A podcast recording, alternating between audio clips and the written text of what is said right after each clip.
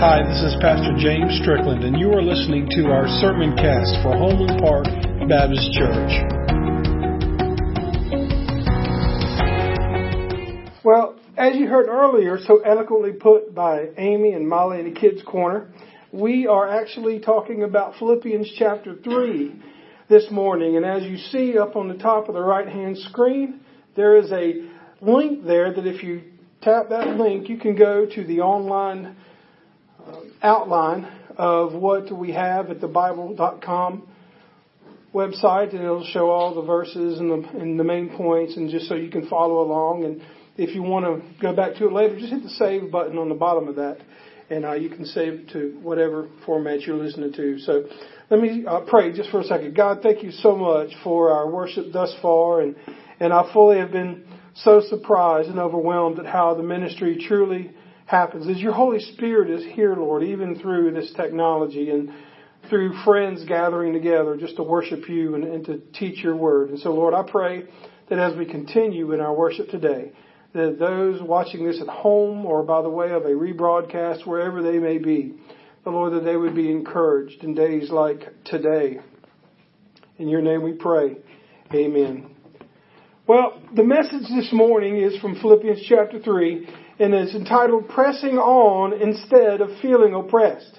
Pressing on instead of feeling oppressed. And I know that, that these days can get kind of crazy now, can't they? I mean, with, with all the hype and, and the true threat of this coronavirus, especially for those that, that can't handle it as well. But what I want you to see that the apostle Paul teaches us in today's passage that we can view everything that happens to us as opportunities, as opportunities for growth. That's right. Even in the coronavirus, you can find ways that this could be an opportunity for growth. Now, during these tough days, we must keep a pressing on perspective. And I had a mentor friend of mine uh, named Rick Brewer, Dr. Rick Brewer now. He's the, the dean, at, or not the dean, he's the president of Louisiana College, and he always instilled in us the, the feeling of pressing on. And uh, I have adapted it in my life for many years thanks to his influence. And the thing is, is that we press on not only for our own sake, but for the sake of those around us. Some of you know what I'm talking about. Maybe you have small children at home, or you have family members that need you, or you have sick people that you're taking care of where when you wake up you don't really feel like doing something, but you press on because you have to. And that's what we're talking about here, that press on attitude that we have seen so much today about people that are just standing up and they are doing whatever they can to help others.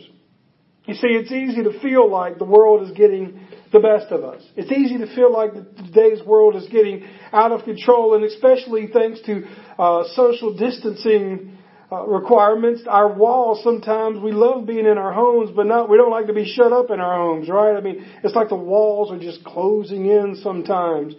But during these days of the pandemic of the coronavirus, we can actually see this as an opportunity. You see, we do our best to be responsible, to stay informed, wash our hands, and make sure we have good hygiene and stay far apart from people. And, and sometimes we may forget it for a while until we go to the grocery store or we see the streets that are usually crowded with traffic are now very light with traffic. Then you realize that this is not everything business as usual, that there is something going on. And this moment is a lap of a much larger race. Let me say that one more time. This moment that we are living in is a lap of a much larger race. Yes, the coronavirus will forever change how we look at flus and pandemics and and even our, our healthcare workers and our first responders and our grocery store people. I was telling the guy, uh, we, here where we live, we can actually take our trash to a dump site that's uh, from the county. And I told the guy, I said, who would have thought that your job would be a uh, necessary a necessary position? But I told him, I said, look, it's, it's times like these when you guys and gals, even our, our refuse collectors, are so important because can you imagine what would happen if all of this trash we're generating were to uh, to pile up? See, everybody's got a job. It may not be luxurious at the time. It may not be prestigious, and you may not make a whole lot of money for it. But in these times, we press on. those things make a difference. So that as we look at our scriptures, the first thing we see is that you must filter everything. You must filter everything through God's Word. It's almost like whatever situation you have is up here in your brain and you take God's Word and you just, you filter it through it. And if you don't know how to do that, look, most Bibles you can go to the back of it and whatever you're trying to decide, there is a word that can direct you to verses that deal with that. And if you don't know how to do that, Google it. There are some good resources online that can help you understand God's Word. And then what we see here is that by filtering through God's Word, we need to remember that what, whatever happens means whatever happens. You see, we're all making choices and following orders that we don't necessarily like, and some we may not even agree with, but however, we do so because we respect the authorities that God has placed over us, even though we might not fully understand the reason behind them. Those who do not feel the direct impact of the pandemic that is going around might scoff at it, at it. But those who have heard, you know, the things like you tested positive for the virus can have a greater appreciation of its brevity, of its levity. Especially if you live in some of these states and these, these cities like New York that are just overrun with it. It really changes the way that you see things.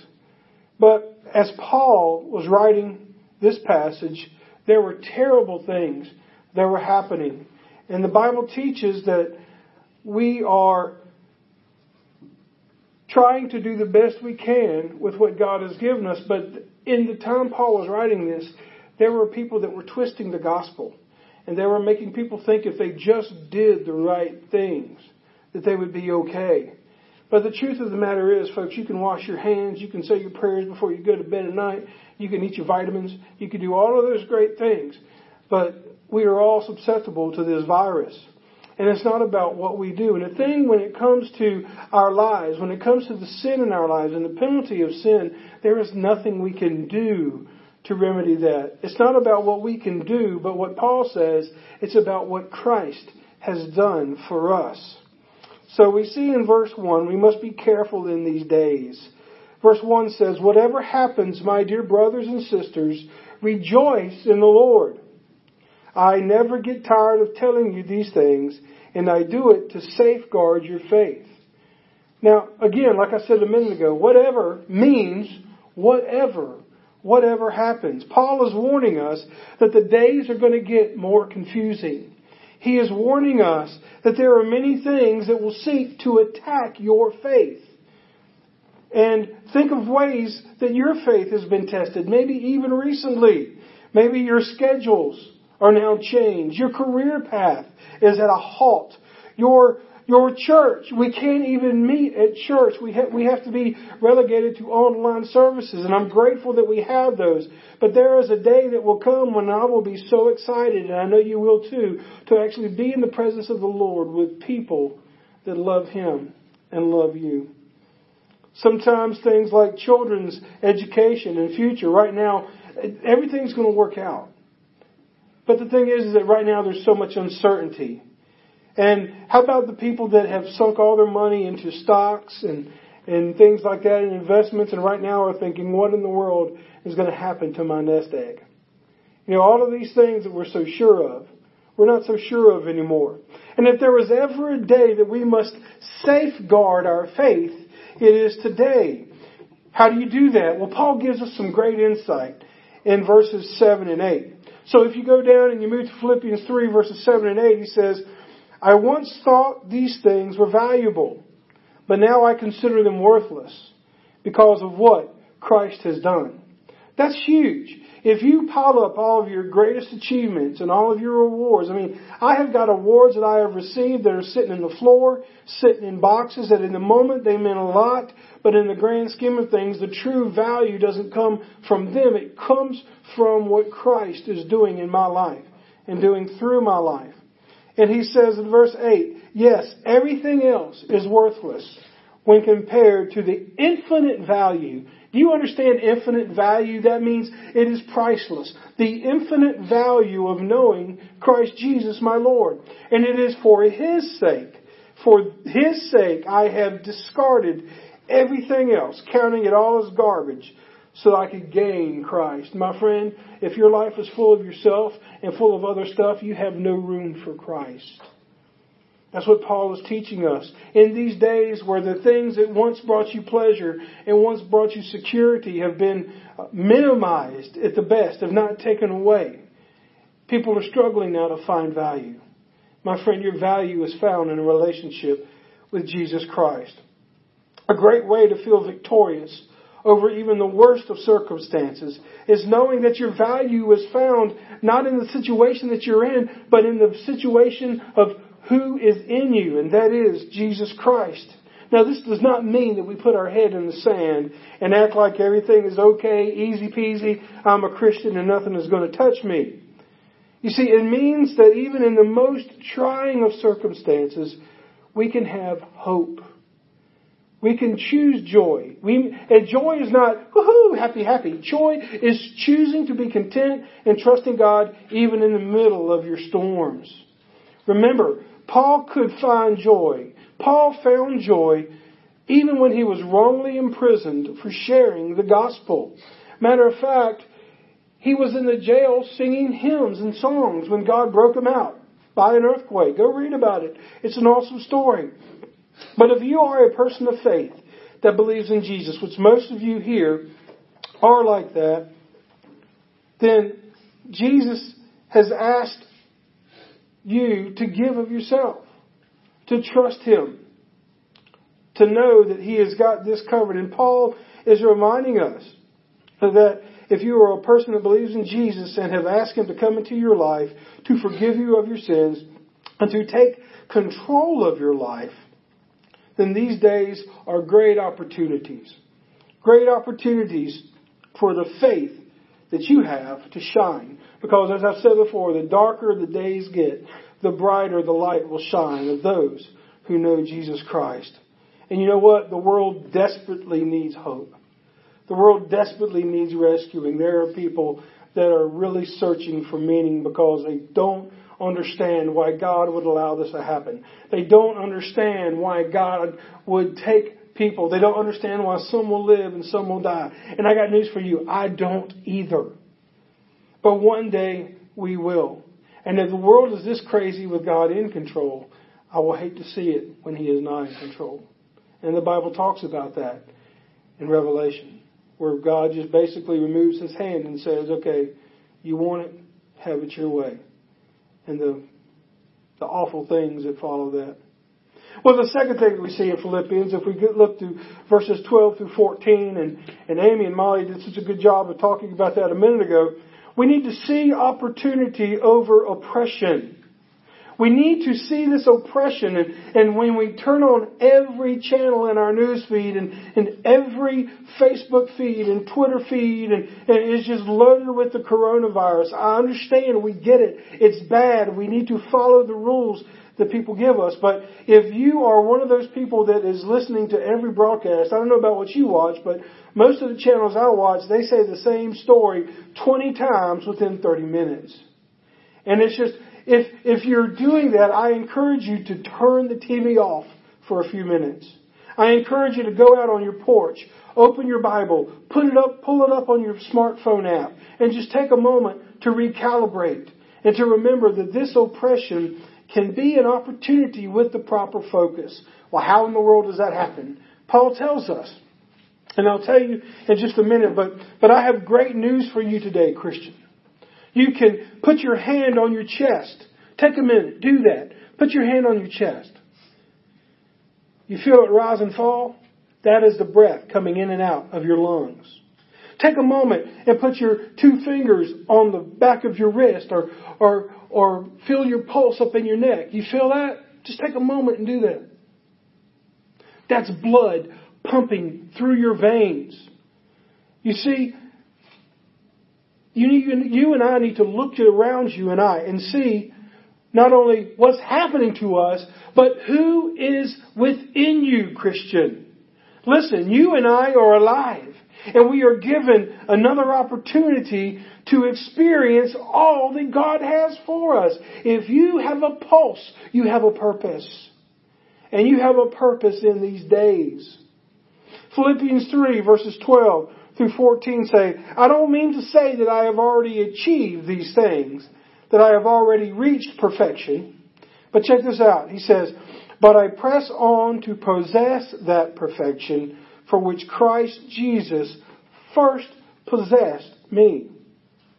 No, dear brothers and sisters, I have not achieved it, but I focus on one thing. Here's, here's the aha moment. But I focus on this one thing, forgetting the past and looking forward to what lies ahead. Forgetting the past and looking forward to what lies ahead.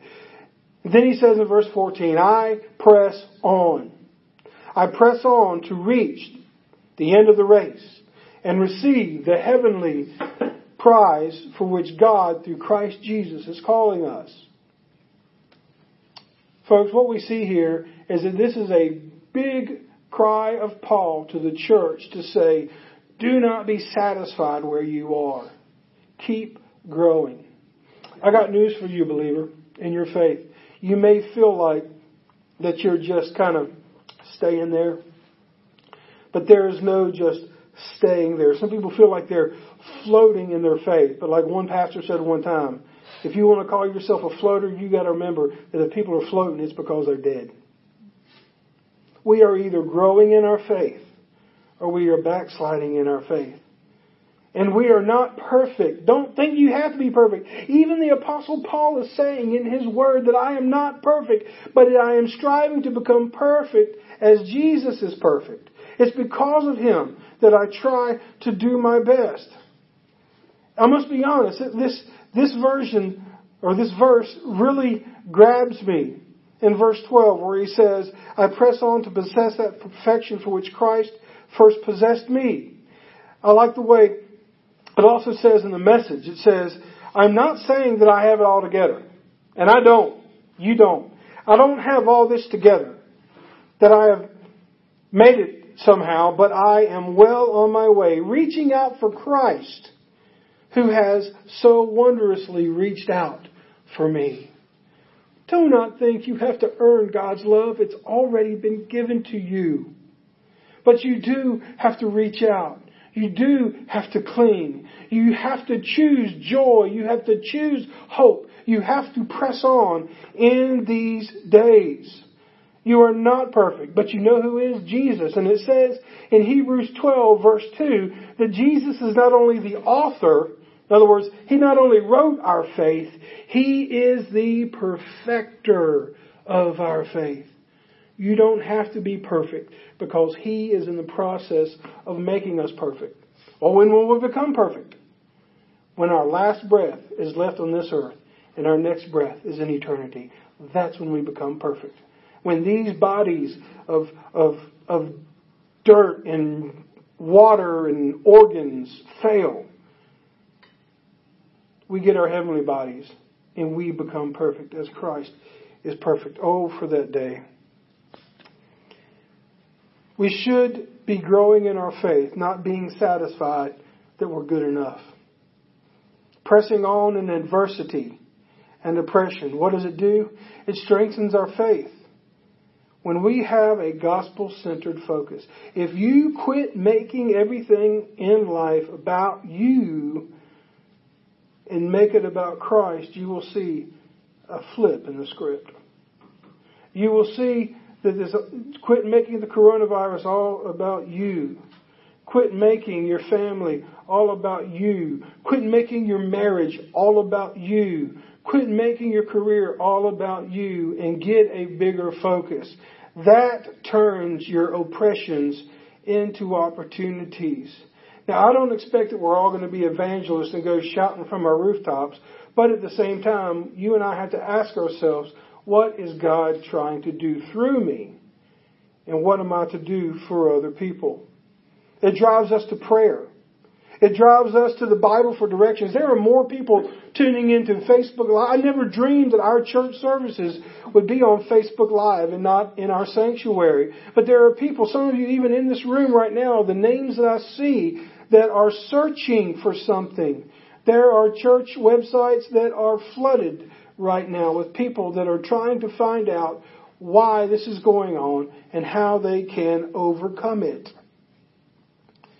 But you see, we can see the opportunity in each day when we have the proper focus. We need to tune our ears and hearts to hear from God. We need to ask ourselves, what would Jesus have me do in this situation? I remember years ago, the bracelets were very popular, the WWJD bracelets. Remember what they said? What would Jesus do? I got news for you. I ain't Jesus. Sorry for my English. I'm not Jesus. I can't do what Jesus would do.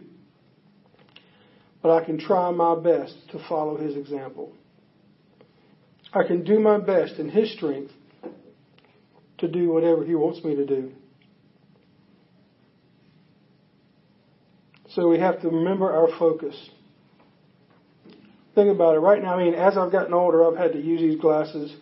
I can't see computers and phones very good anymore. I can see far, that's fine, but if I want to be able to talk to you and see my notes, I gotta put these on. So everything that I see is through these glasses. This is my focus.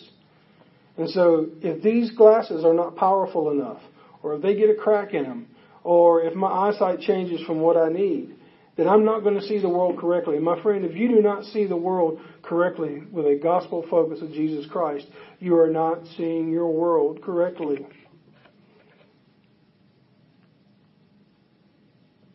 If you look at the second half of verse 13 and 14, it says, But I focus on this one thing. And we said it a moment ago, forgetting the past and looking forward to what lies ahead. I press on to reach the end of the race and receive the heavenly prize for God, for which God, through Jesus Christ, is calling us. Folks, we need to forget the past. How in the world do you forget the past? Why is it that we can forget some things about our past and not others? I, I think back, all you gotta do is look back through old yearbooks and look at your hairstyles and the things that you wore. Shoot, some of that stuff's coming back. But uh, who'd, who would ever think mullets and acid wash jeans would be cool again?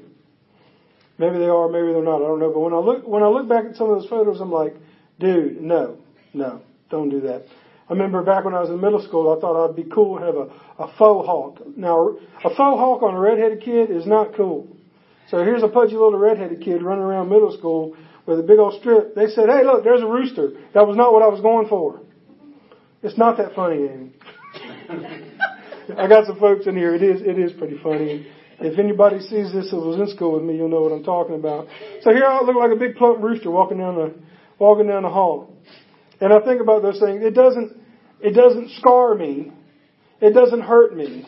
And I'm sure you have made some, some mistakes in your lives too that, that it's not a big deal, but you can remember them and luckily laugh at them. But there are some things in my past that I cannot laugh at. There are some things that hurt and cut very deeply. But the thing is, I don't dwell on those things because every one of those things are covered in the blood of Jesus when I ask for Him to forgive me of my sins. And the same thing can happen to you. Think about Paul who says, forgetting the past and looking forward. He is a, a man that persecuted Christians and very likely was present at the first martyr, Stephen, in the book of Acts. And so if a man who kills Christians can say this, I think he knows what he's talking about. We don't need to be satisfied. We need to keep growing. And Paul is saying that even though we will not achieve perfection, it does not keep him from trying. Then we see that we should be growing in our faith, not being satisfied, not being strong enough. I said that a moment ago. Looking forward and remember that Jesus has dealt with your past. Look, if you are a Christian, Jesus has dealt with the past. Don't keep going back there, even though the devil wants you to. And if you are not a believer watching this, the way that you do move past your past is for Jesus to forgive you of your sins and to come into your life as your Savior and Lord. And then those things that happened in the past are covered, and now they become tools to help you and others in your present and in your future. That's another sermon for another time. But when you think about bad choices and painful memories of your past, remember that Jesus has forgiven them all. And there is no benefit in letting any one of them hold you back. The only way to see where you're going, folks, is not to turn your car around and drive in reverse to the rearview mirror. You can try that, you'll probably get pulled over. But the truth of the matter is, we don't drive with the rearview mirror, we drive looking at the windshield. So, when you think about those bad choices, remember that that's the devil trying to bring those back up. What type of attitude would Paul have if he held on to the garbage and the luggage that he had from where he was before he met Jesus Christ? To what lies ahead? Uh, what lies ahead? Proverbs 16:9 says, "We can make plans, but the Lord determines our steps." What lies ahead? I'm going to go ahead and tell you what lies ahead. There will be another coronavirus. There will be more wars. There will be more stock plunges. There will be more stock increases. There will be another election. There will be another president. There will be all of these different things that are going to keep moving on. That is just a life that we live in. But you know what also is going to go on? God's faithfulness. And He is never going to leave you behind. So Paul says we press on to the race. This is a race that we have not, no choice in participating in. There was a church fellowship one time, and, and the director was trying to get everybody to interact. So he said, We're going to have a contest. We're going to have a contest to see who can make the funniest face. And then so everybody started making their funniest faces. And about after about five or ten minutes, everybody was laughing and taking photos and snapping selfies and all that kind of stuff. So by the time the party ended, the host went over and gave it to this lady, and she said, "What is this?" And he said, This is the prize for the funniest face. And she said, But I wasn't even playing. And he said, But you won anyway. And the truth of the matter is, is that there is a race that is being ran right now. The clock is ticking. The, the starter's pistol has shot off and people are running. And some people, like you and I, are doing the best we can to stay on pace, but there are some people that don't realize the race has started. And there are many believers, maybe even some today, watching this that have stopped running. Let me give you an encouragement. In verses 20 and 21, the prize is worth the wait. The prize is worth the wait. Before I read that scripture, I, when I was putting this together, I remembered when I first started driving. My parents bought a car for me, and I was going to keep the insurance on it. Now, don't get excited and don't think, man, he was spoiled. It was a Chevrolet Monza. Uh, Google that and you will see that that is not a. I was grateful for it, but it wasn't like a Trans Am, a, a Camaro at the time, or all those other things that people were getting. But yeah, I had to work for the insurance. But I remember I had the car sitting in the driveway, but I didn't have my license yet. And so that would be a good incentive for me to do my chores, to mind my parents, and you know, I'd go out there and I'd start the car up and room, room, room gas and and get all my station presets and, and I already had my, and I'm going to date myself, I had my cassette tape ready for what I was going to play when I took my first maiden voyage by myself. Well, guess what happened? One day I got my driver's license and I can remember rolling those two windows down and cruising down Highway 9 with the wind going through my my hair. I looked like a dog hanging out the window with his tail flapping, I mean his tongue flapping in the breeze. I was happy. But it only lasted for about, what, a week, a month? Now, every now and then I do get excited when I drive, but not too excited to break the speed limit. But I do get excited. But that initial rush of driving kind of wore off because I realized now that I drive, I can run errands. I could give friends rides. I could go to a job to have to support myself to get the insurance. And all of a sudden, the thrill was gone. And now I'm, you know, these many years later, I'm just driving. Was it worth the wait? In that moment, yes. But I'm going to tell you what is worth the wait is what Paul talks about. He says in verse 20, But we are citizens of heaven where the Lord Jesus Christ lives. We are citizens of heaven where the Lord Jesus Christ lives. And we eagerly waiting for Him to return as our Savior. He will take our weak, mortal bodies and change them into glorious bodies like His own, using the same power with which He will bring everything under His control. Folks, we need to remember that it does, for lack of a better term, it does get better. This is not our home. We are not, this is not our homeland. We are citizens of heaven. That is where our ultimate address is. That's why we feel so out of kilter in this world. But it will get better. So we need to see these opportunities or these times not as oppression, but as opportunities.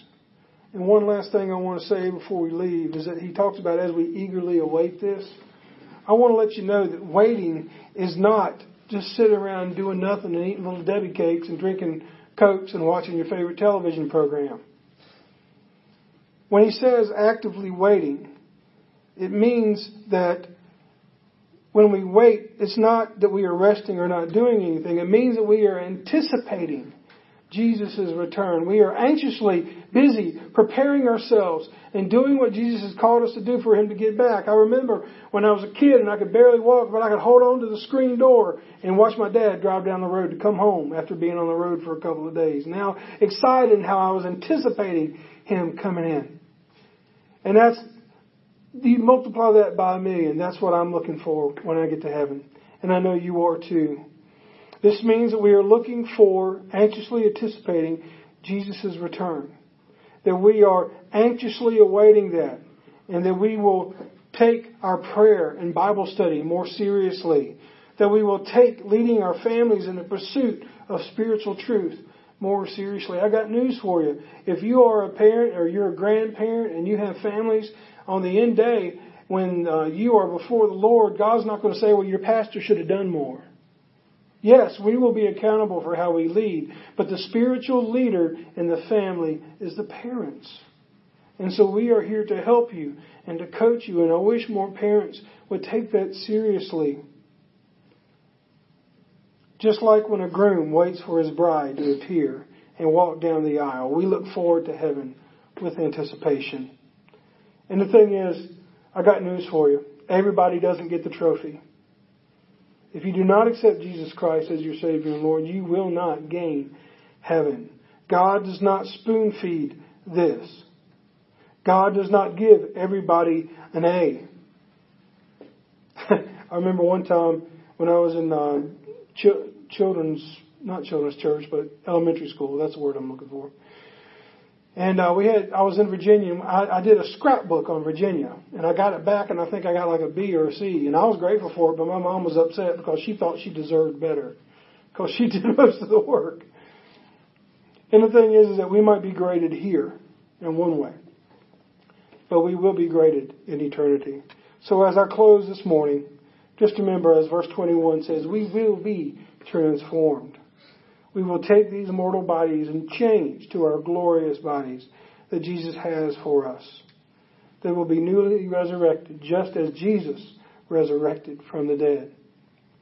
And we will be with our Creator without sin, without death, without guilt, without cancer, without viruses, and without anxiety.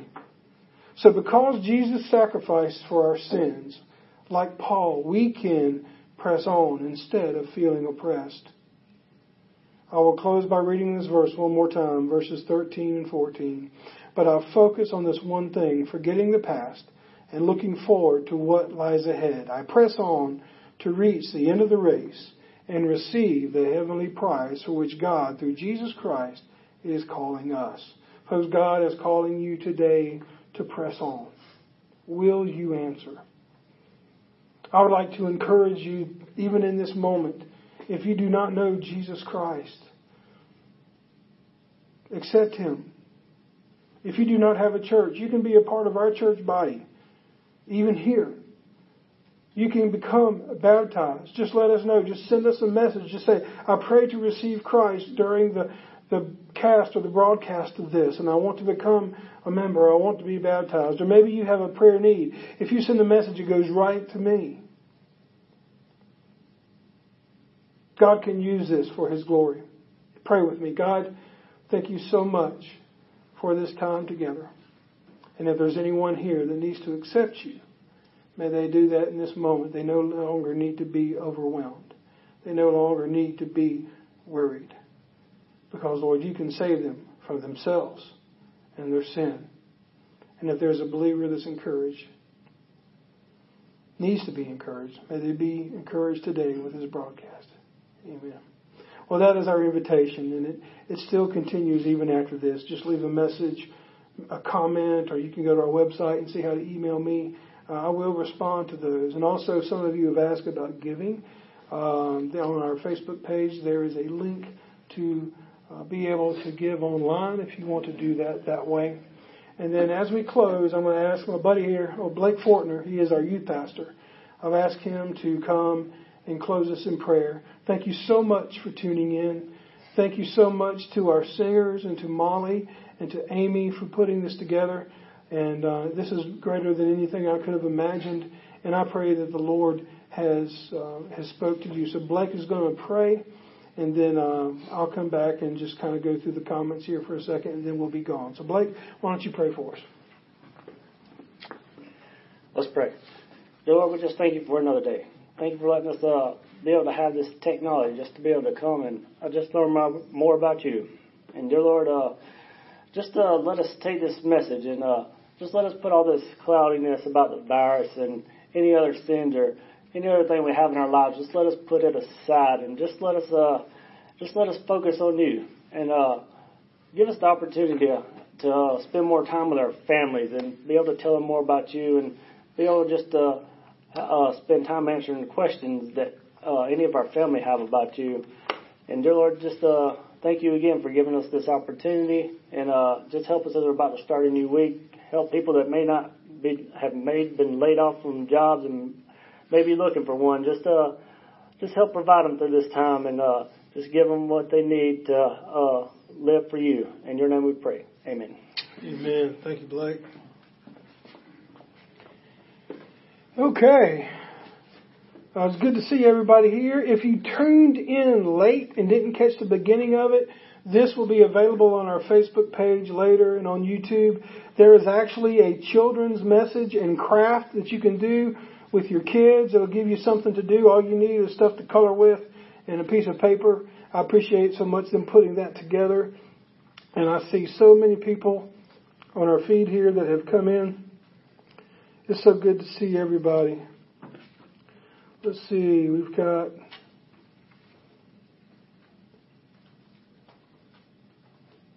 Sandy and Andrea. I hope my man Connor is watching us. If you're watching Connor, hey buddy. Uh, Melanie McLeese Hutchins, hey. Angie, know that you guys are watching. Daniel, hey. Welcome to this end of the town, man. Uh, Robbie, good to see you, my friend. Uh, we are praying for your family member that was uh, that was lost, and so uh, so sorry to see that. But we are thinking about you. Larry and Linda are watching. Deborah Forrester, Angie again, Ellen Christensen. Hey, give Ross a pat on the back for me, if you will. Janie Ball Hanks. Hey, how are y'all doing? Miss Sherry Partain is here, and uh, so good to see Sherry. And we have Nana Faye is watching. Hey, Nana Faye. Uh, Miss Jerry Thrasher, Thomas Keaton joined. Woo! Good job, buddy. And hey, there's Jody. Hey, Jody, good morning. Then we have Miss Bobby. You go, Miss Bobby, with your technology. Kaylee Turner. Hey, girl. Good to see you. Hope you and your family doing well. Gary Bryant. Hey, how do you like my top end? I really appreciate you giving me that. That was actually a gift from his brother. Used to be on the fire department in Anderson Fire. And uh, so grateful for him giving me this and trusting me with it. There's Matthew Franks and Jimmy Turner. Uh, my wife has joined, and she's also here. And uh, Debbie Thrasher's Matthews. Anna. Hey, Anna. Uh, if you and your boys are watching, hey to them too. Uh, Chuck. Hey, buddy. How you doing? Chuck Autry. Kelly. Katie Hanson.